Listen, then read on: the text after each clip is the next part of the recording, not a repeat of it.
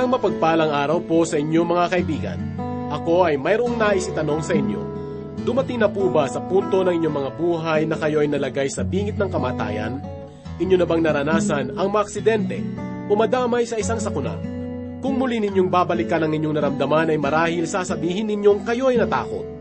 Iyan po ang pangkaraniwan at likas na nararamdaman ng isang tao na nasa ganoong kalagayan. Maging ako ay ganoon din ang naramdaman, lalo na nung kami ay nagbiyahe sa pamagitan ng isang motorsiklo. Inyo bang naalala na sa mga ganong sitwasyon ay lagi tayong may naaalalang tao at kung minsan pa nga ay nababanggit natin ang kanilang pangalan? Madalas ay ang pangalan ng ating mga magulang o di kaya ay ang pangalan ng ating Panginoong Kristo. Ang pagtawag sa isang pangalan ng isang tao sa mga ganong pagkakataon ay nangangahulugang kaya mo siya tinawagan ay iniisip mong siya ay makakatulong sa iyo. Itong aklat na itong patuloy na pinagbubulay-bulayan ay naglalarawan ng mga matinding kapighatian na daranasin ng mga tao. Subalit sa aklat din na ito ay pinapahayag ang kaligtasan at kapayapaan na nagmumula kay Kristo sa panahon na may tatag ang kanyang kaharian dito sa lupa. Kaya't ipagpatuloy po natin ang ating pagbubulay-bulay na iatid sa inyo ni Pastor Rufino de la Peret dito lamang po sa ating programang Ang Paglalakbay. Ang Panginoon aking pastor, pinagiginhawa ko. Lubos,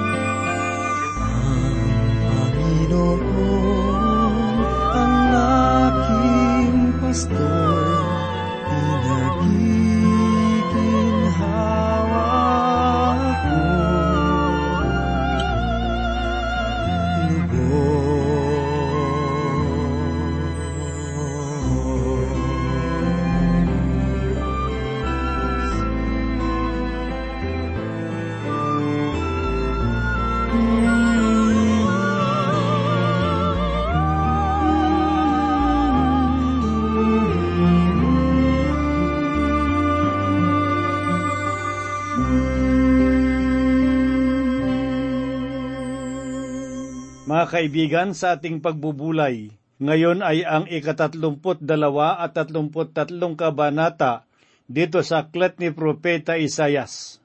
Ang ikatatlumput dalawang kabanata ay simbolo ng sinag ng liwanag para sa bayan ng Diyos sa mga nasa kadiliman. Muli pong sumasa inyo sa oras na ito ang inyong kaibigan at pastor sa Himpapawid, Rufino de la Peret. Basahin po natin ngayon ang unang talata ng Kabanatang tatlumpo at dalawa. Ganito po ang sinasabi. Narito ang isang hari ay maghahari sa katuwiran at ang mga pinuno ay namumuno na may katarungan. Tinutukoy sa talatang ito ang itatatag na kaharian at ang Panginoong Hesus ang magiging hari at mamumuno. Ang paraan ng kanyang pamumuno ay sa pamamagitan ng katuwiran at katarungan. Ang mundo ay hindi pa nagkakaroon ng ganitong uri ng tagapamuno. Pakinggan po natin ang sinabi ni Isayas sa ikalawang talata.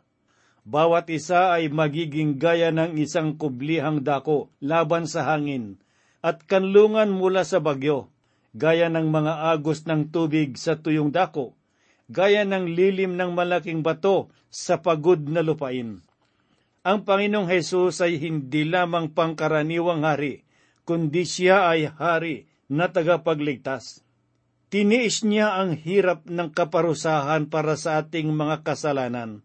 Siya ay matibay na bato na kanlungan at kublihan kong may panganib na nakaabang. Inilarawan si Kristo sa kadalawamput anim na kabanata ng Isayas, talatang apat, na batong walang hanggan. Ang Panginoon Yesus ay nanatiling batong kublihan ng mga mananampalataya sa panahon ng kabagabagan. Ganito naman po ang ating mababasa na sinulat ni Propeta Isayas sa ikatlong talata. At ang mga mata nila na nakakita ay hindi lalabo, at ang mga tenga nila na nakikinig ay makikinig. Sa madaling sabi, ang lahat ng mga mananampalataya ay magkakaroon ng espiritual na pagkakaunawa. Basahin po natin ang sinabi ni Apostol Pablo sa kalabing tatlong kabanata ng unang Korinto, talatang labing dalawa. Sapagkat ngayoy malabo nating nakikita sa isang salamin, ngunit pagkatapos nito ay makikita natin ng mukhaan. Ang mga mahalagang espiritual na aral ay maihahayag na maliwanag. Ngayon sa ating panahon ay nawawala na ang mga moral na pagpapahalaga. Sa mga nakaraang panahon, ay itinuturo sa mga paaralan ng tungkol sa teorya ng ebolusyon. Itinuturo nila na ang tao ay nagmula raw sa mga unggoy. Subalit ang mga moral na pagpapahalaga ay hindi nila tinatalakay. Mga kaibigan, tandaan po natin na kapag si Kristo ay nagsimulang mamumuno sa kanyang kaharian, ay manunumbalik ang moral na pagpapahalaga sapagkat siya ay mamumuno sa pamamagitan ng katuwiran at kabanalan.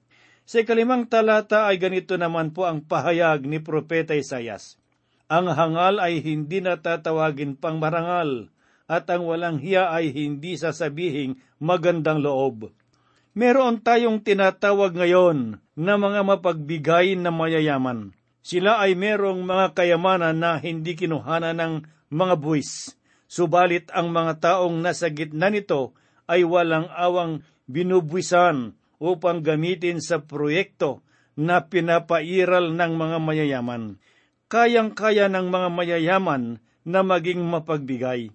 Si Lazaro ay umupo sa saigat na mulot ng mga mumo sa pagkain ng mayaman. Ang mayaman ay naging mapagbigay sa kanyang mga nahulog na pagkain, ngunit hanggang doon na lamang. Ngayon ay tinatawag na mapagbigay ang masamang tao. Ngunit pagsapit ng takdang panahon, makikita ang tunay na kalagayan ng tao. Hindi na muling iiral ang huwad na pagpapahalaga. Mawawala na ang mga pagpapanggap at ang mga taong mapagpaimbabaw. Ang lahat ng ito ay matutupad kapag dumating na ang hari na mamumuno ng may katuwiran at makatarungan. Mga kaibigan, bago po dumating ang paghahari ni Heso Kristo, ay magkakaroon muna ng kaguluhan. Ito ang tinatawag na matinding kapighatian. Alamin naman po natin ngayon ang ipinahayag ni Propeta Isaya sa ikasyam na talata.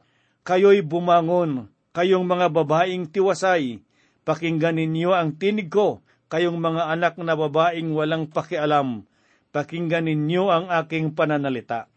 Bakit kaya ito sinabi ni Propeta Isayas? Sapagkat likas sa mga kababaihan na magkaroon ng malakas na pakiramdam kung may panganib na dumarating. Kung minsan ay mas mahusay na kumilala ng pagkatao ng isang tao ang mga kababaihan. Sinabi ng Diyos na ang mga araw bago dumating ang matinding kapighatian ay mawawala ng pakialam o pandama at hindi nila makikita ang mangyayaring panganib. Pakinggan po natin ang sinabi ni Isayas sa kalabin limang talata. Hanggang sa ibuhos sa atin ang Espiritu mula sa itaas, at ang ilang ay magiging mabungang kabukiran, at ang mabungang bukid ay ituturing ng kagubatan. Kailan ba ibubuhos ang Espiritu? Ang Espiritu ay bubuhos sa panahon ng paghahari ni Kristo. Iyon ay magiging dakilang panahon ng mga espiritual na pagpapala at paglapit kay Heso Kristo. Basahin po natin ang ipinahayag ni Propeta Joel sa ikalawang kabanata, talatang dalawamput walo at dalawamput siyam, ganito po ang kanyang sinabi.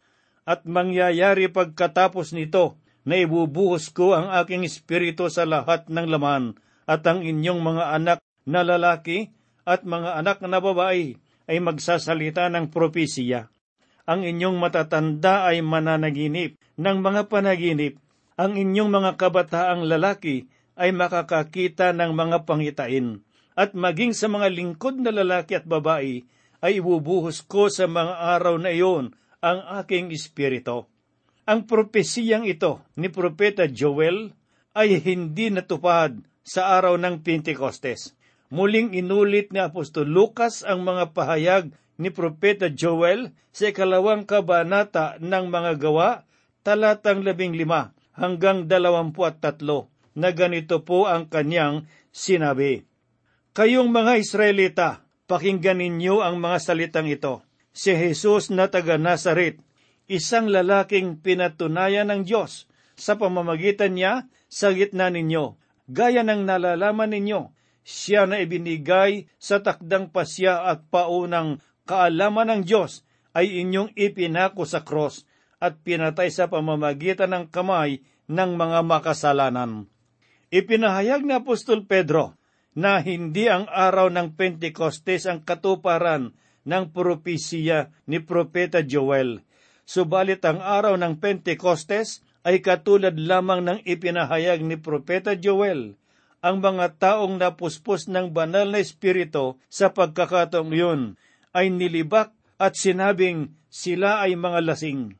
Ang ipinahayag ni na Apostol Pedro at Propeta Joel ay magaganap sa panahon ng milenyo. Ang pahayag ni Propeta Joel ay nakakatakot na pangyayari. Basahin po natin ang kanyang pahayag sa ikalawang kabanata ng kanyang aklat, talatang tatlumpu hanggang tatlumpu at isa at ako'y magbibigay ng mga tanda sa langit at sa lupa, dugo, apoy at mga haliging usok. Ang araw ay magiging kadiliman at ang buwan ay magiging dugo bago dumating ang dakila at kakilakilabot na araw ng Panginoon. Basahin po natin ngayon ang isa pang pahayag ni Propeta Joel sa ikalawang kabanata, talatang 38. At ang inyong mga anak na lalaki at mga anak na babae ay magsasalita ng mga propesiya. Ang inyong matatanda ay mananaginip ng mga panaginip. Ang mga kabataan ngayon ay hindi tumutupad sa propesiyang ito.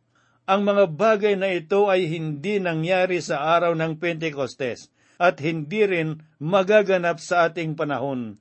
Ang propesiyang ito ay nakasentro sa itatatag na kaharian.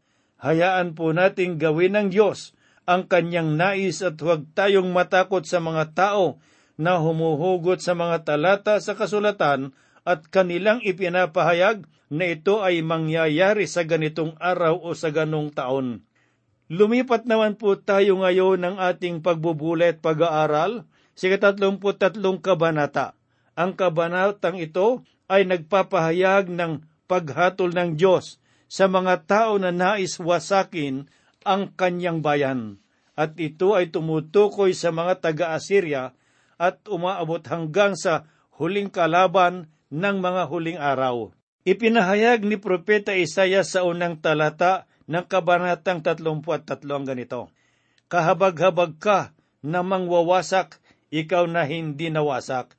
Ikaw na taksil na hindi ginawa ng kataksilan ng sinuman. Kapag ikaw ay tumigil sa pagwasak, ikaw ay wawasakin. At kapag iyong winakasan ang paggawa ng kataksilan, ikaw ay gagawan ng kataksilan. Ganito ipinahayag ni Propeta Isayas ang mga dakilang espiritual na saligan na ibinigay ng Diyos. Pakinggan po natin ang ipinahayag ni Apostol Pablo sa ikaanim na kabanata sa Aklat ng Galasya sa kapitong talata. Huwag kayong padaya, ang Diyos ay hindi maaring lokohin sapagkat ang anumang ihasik ng tao ay siya rin ang kanyang aanihin. Ang mangwawasak na tinutukoy ay si Sinakereb na nakipaglaban sa Jerusalem sa panahon ng pamumuno ni Haring Hezekias. Sang-ayon sa ikatatlumput-anim at ikatatlumput-pitong kabanata ng Isayas, ipinahayag ng Diyos sa mga simpleng salita na wasakin ninyo ang aking bayan at kayo rin ay aking wawasakin. Ipinangako ng Diyos na siya ang gaganti para sa atin. Kaya bilang mga mananampalataya ay hayaan natin na ang Diyos ang siyang gumanti para sa atin. Pakinggan po natin ang isang panalangin na ipinahayag ni Isaya sa ikalawang talata na ganito po ang kanyang sinabi. O Panginoon, mahabag ka sa amin. Kami umaasa sa iyo. Ikaw ay maging kanilang bisig tuwing umaga, aming kaligtasan sa panahon ng pagkabalisa. Ito ay panalangin ng mga taong makadiyos sa panahong iyon. Tunghayan po natin ang ipinahayag ni Isaya sa ikapitot ikawalong talata. Narito ang kanilang mga bayani ay nagsisigaw sa labas. Ang mga sugo ng kapayapaan ay matinding nagsisiiyak. Ang mga lansangan ay iniwanan. Ang manglalakbay ay huminto. Kanyang sinisira ang mga tipan. Kanyang tinatanggihan ang mga lungsod. Hindi niya iginagalang ang tao. Marahil ay iniisip ninyong tayo ay natuto na sa aral na ito. Samantalang isang malaking pagpupulong ang nagaganap sa isang bayan na ang paksa ay pandaigdigang kapayapaan, nagsimula ang bansang Alemanya ng unang digmaang pandaigdig na sumira sa lahat ng kasunduan. Ang ginanap namang ikalawang pagpupulong ay umikot sa paksa ng demokrasya, subalit nakalimutan nila kung paano gagawing ligtas ang demokrasya sa daigdig hindi pa rin nagkaroon ng kapayapaan sangayon sa kasaysayan at humantong ito sa ikalawang digmaang pangdaigdig. Tayo ay nagnanais ng kapayapaan at ang ating mga pinuno ay nagpupulong tungkol sa kapayapaan. Subalit hindi nila ito ginagawa sa pamamaraan ng Diyos. Ganito naman po ang pahayag ni Isayas si kalabintatlong talata. Pakinggan ninyo, kayong mga malayo, kung ano ang aking ginawa, at kayong nasa malapit, kilalanin ang aking kapangyarihan. Dalawang grupo ng tao ang tinutukoy dito. Sinasabi sa talata na kayong nasa malayo. Ang tinutukoy ay ang mga hintil. At ang sinasabi namang kayong nasa malapit, ang tinutukoy naman ay ang bayan ng Diyos o ang mga Israelita. Ang panawagan dito ay kilalanin nila ang Diyos. Pakinggan po natin ang sinabi ni Propeta Isayas si kalabing apat na talata. Ang mga makasalanan sa sayon ay natatakot, kinilabutan ang masasama.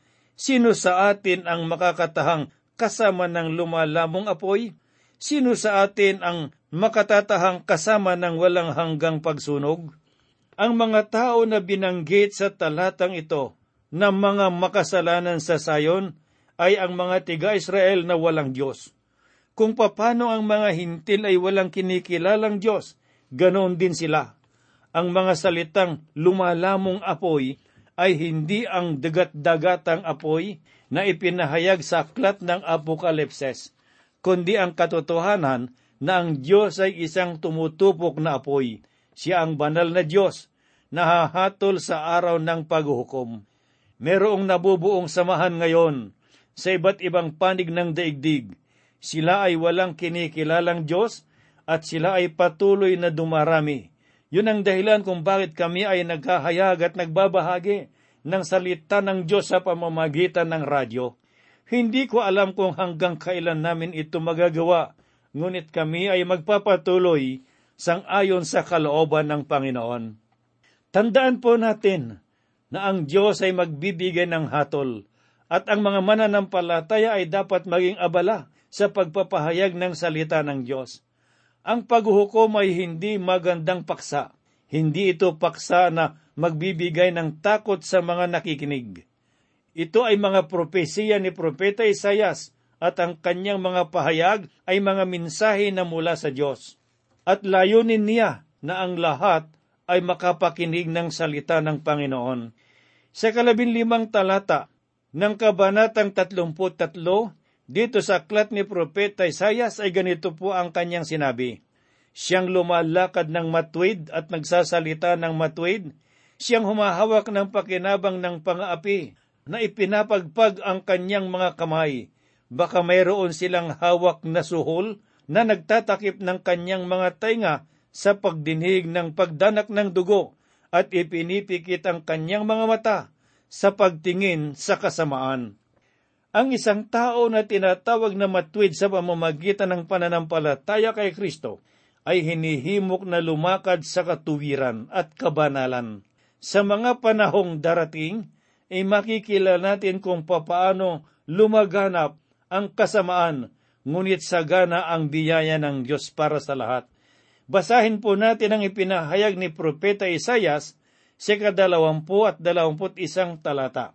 Narito ang Zion, ang lunsod ng ating mga takdang kapistahan.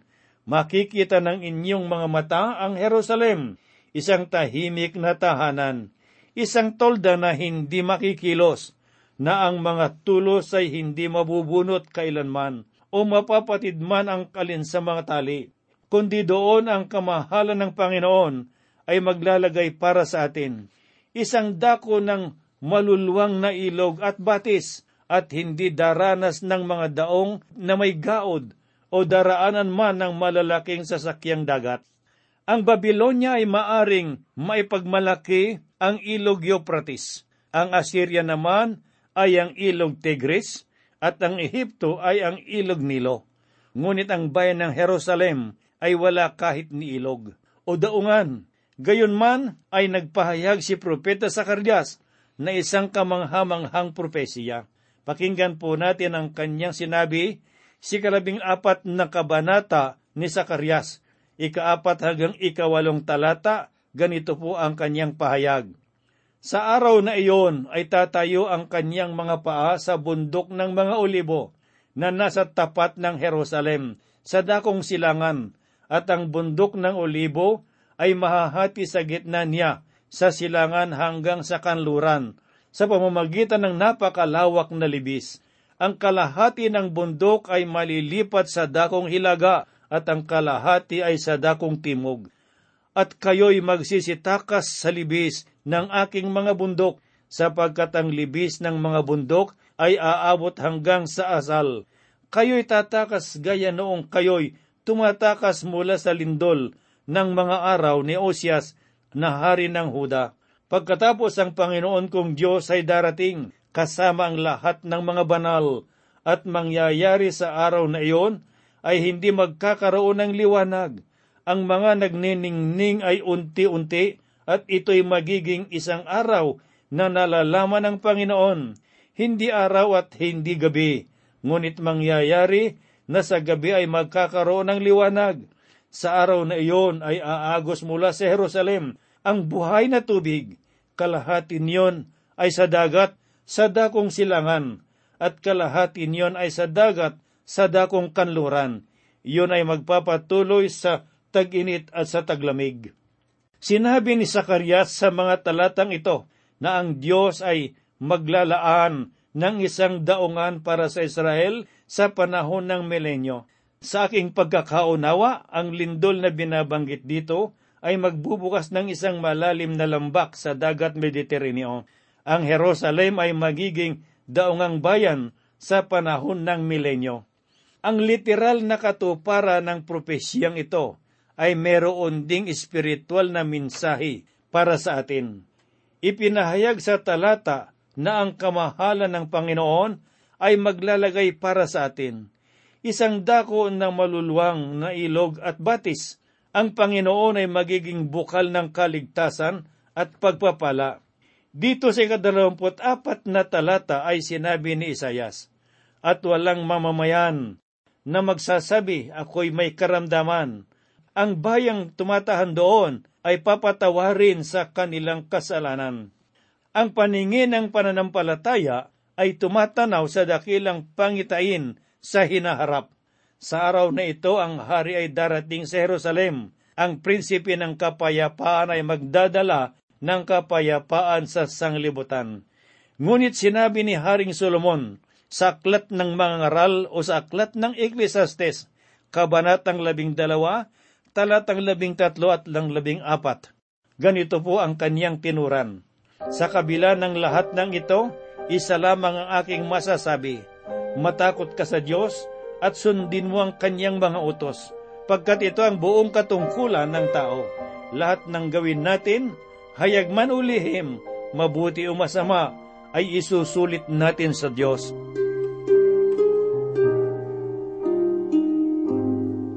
Tayo po ay manalangin. Muli po kaming sa iyo'y dumudulog dakilang Ama, sapagkat batid namin na ikaw ang Diyos na makapangyarihan, ikaw ang Diyos na nakakaalam sa lahat ng mga bagay. Salamat Panginoong Diyos sa bawat sandali na iyong ipinagkakalob sa amin upang mapag-aralan namin ang iyong mga salita. Salamat sa mga minsahe, Panginoon, na aming natutuhan. Salamat, Panginoong Diyos, sa banal na Espiritu na patuloy na gumagabay sa aming pag-aaral. Ngayon, Panginoong Diyos, ay amin pong idinadalangin ang patuloy na pagpapala sa bawat isa sa aming mga pag-aaral, pagbubulay at pakikinig ng iyong mga salita ay makinabang kami, Panginoong Diyos, sa kalakasan ng aming mga pananampalataya. Sa mga kapatid at mga kaibigan na nakikinig ng iyong mga salita sa oras na ito, batid mo't nalalaman ang kanilang mga pangangailang at kalagayan. Sila, Panginoong Diyos, sa iyong pangalan na itinatas ko, inilalagay ko sila sa iyong mga kamay. Panginoon, tugunan mo ang kanilang mga pangangailangan. Yaan ay maging material man o espiritual o sa pisikal na pangangailangan, Panginoong Diyos, upang madama nila ang iyong pag-ibig at ang iyong pagmamahal. Kami po ay umaasa na ito iyong gagawin sapagkat ang lahat po hinihiling namin sa pangalan ni Kristo naming Diyos at tagapagligtas. Amen.